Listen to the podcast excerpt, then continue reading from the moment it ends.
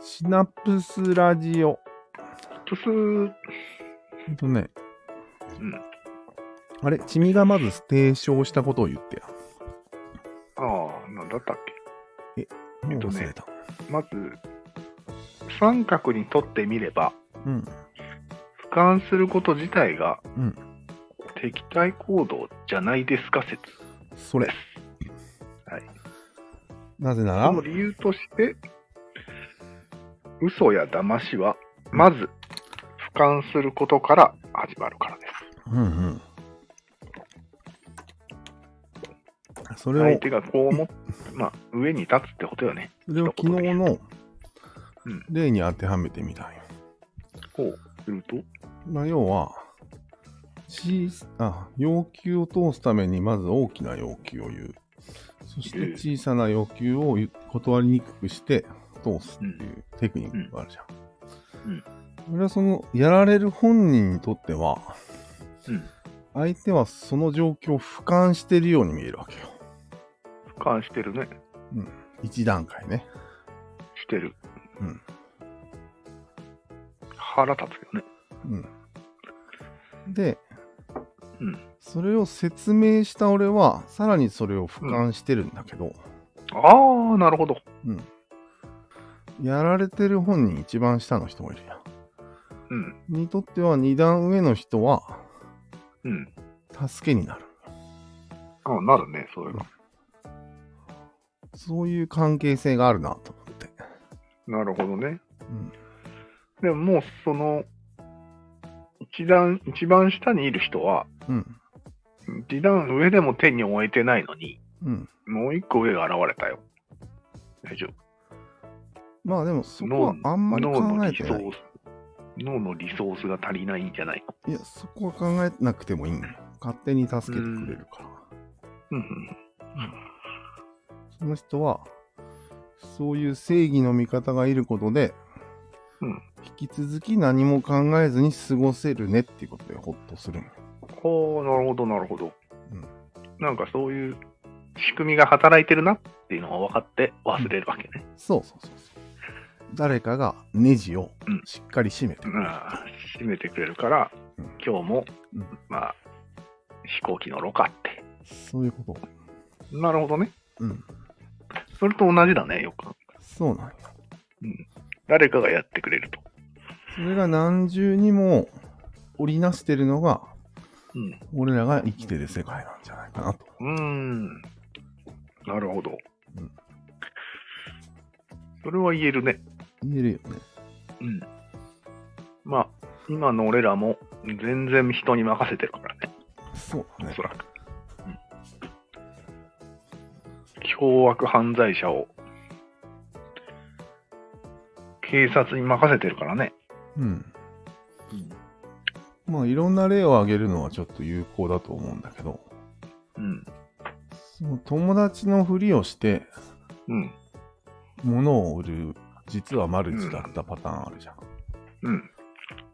あれは被害者としてはうん。その人のことを友達だと思いたいわけよそうだね。シンプルにうん、うん、で、新しい出会いだと。うん、出会いというかまあ、でもそのうん。友達というか騙す方はうん。それが分かっててうん。相手がの友情を利用して実はもう一そうだつ上の段から俯瞰して見てて、そうだね。うん、狙ってたってことになるうん。 なるね。この行動がその俯瞰システムだよね。そうだね。いやー、いっぱいあるなと思って。うん。それを取り締まる人もいると。取り締まる人もいるね。うん。それとすぐ切れるシステムは、なんか関係がある。すぐ切れつつも任せるみたいな。に二通りの方法な。いや、ちゃんと怒りを表明していかないと、あ、助けが来ない。助けが来ないから。なるほど、なるほどうん。正義感の強い人のうん。気持ちに訴えてるわけね。そうだね。あんなに悲しんでる人がいると。うん。俺はこんなに俯瞰ができるのに、うん。助けなくていいのかと。順平くんみたいな人がいるわ けね。まさに。まあ、そんな感じだね。うん。なんかなんか喋ってみると超単純なことだったね。まあ、そうですね。ものすごい俺はひらめきをしたと思ったんだけど。まあ、割と単純ではあるね。うん複雑なことを思いついたと思ってたんだけど。うんいや、かえってシンプルでよかったですよ。うん。うん。喋ってみるもんなんじゃないこういうのは。そうだね。シンプル構造で分かりやすいよね、実に。うん。だよね。うん。やっぱりこの全部三角で考えると、うん。大体のことは分かりやすくなって、ああ、確かに。まとまりがいいね。あ、そうだ。一つ付け加えなきゃいけないわ。うん。それとさらにし考えたのが、うんさっきの顎メガネ理論なんだけど。おう、顎メガネ理論っていう名前になったんだね。うん。豚ゴリラ理論みたいな感じだね。そうだね。 あれは、やっぱり俯瞰する人の特徴なんじゃないかと思どって。れ人を、が顎メガネ理論を使える人。人あーを人と思わずに、記号で考えれるってことだよね、それは。ああ、まあ、確かに。うん。多分一番下の騙される人は、人を記号化しなくて、真心しでないね。通じ合おうとする、目の前の人。そうだね。そうだね。で、騙されることもあるんだけど、うん。まさに抽象化だもんね。うん。俯瞰の基本は。だから、メガネという抽象に全部メガネしてる人を落とし込んで、容量軽くしてるじゃん。容量を軽くして全体を把握するっていうのが俯瞰だから。そうそう。なるほど。それが得意なつなが人るとね苦手な人がいるから、そうだね。そういう関係性が生まれるんじゃない生まれるね。うん。で得意な人はうん悪用ができるんだよね。それを。まあ、しようと思えそば。れが、それがつまりは、詐欺とか。うん。ああいうやつだよね。 ババアはむしれるみたいな感じだろ。うん。だから、結構悪用する人って、実は俯瞰が下手な可能性もあるじゃん。ちょっとしかできなさそう。俯瞰が。ああ、浅はか短な感絡じ的だ。うん。うん。あるある。という感じの関係性が、ブワーってなってんじゃないのなってるね。多分、その捕まえる警察側は、うん。そいつらバカだなと思ってるよね。うん。なんで捕まることがわからないのかっていうぐらいは思ってるよね。そうだね。でも警察官もそれに特化してるから、そう。そのレイヤーが得意な人になってしまう。そうそうなんや。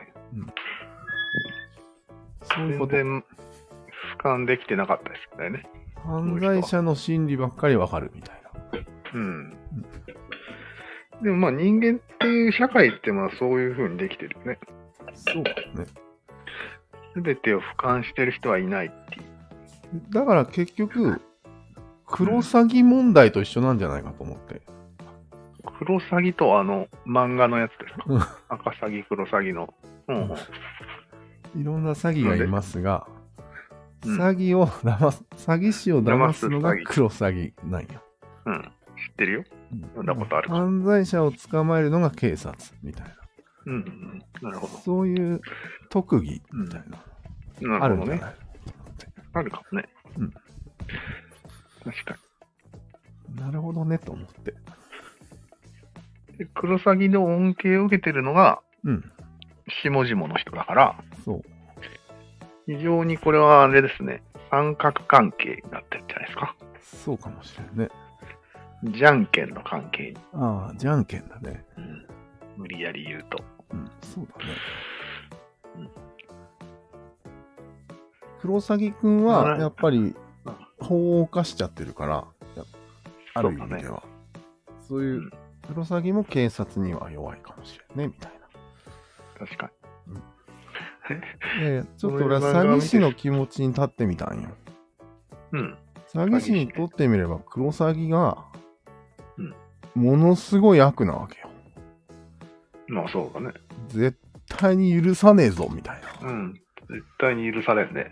だから、クロサギを倒すように世間に呼びかけないといけないんじゃない詐欺師に。誰も聞いてくれ んと思う。詐欺の、詐欺の助けなんて。やっぱりそういうことになる。なるね。犯罪者が警察官のことをすごく憎く思うわけじゃん。この仕組みだと。うん。でも、誰も、それを声高らかに叫んでも誰も聞いてくれんの。そうだね。あそういう関係なんだ。そうなんだよね。だから、宿命的には弱い立場ですね。詐欺師。何それは全体の仕組みがそうさせてる。多分そうだと思うよ。だって、うん。詐欺師が強い立場にあったら多分、うん社会が不安定になるじゃん。ああ。だから詐欺師なんかしても損だよっていう雰囲気が作られてるよね。っていうことは、うんもっと俯瞰している人たちが、意図的に詐欺師の方は許さんけども、うん。クロサギのことを意図的に見逃してるってことになるの見逃してるね。マジでもしクロサギがいたら ね。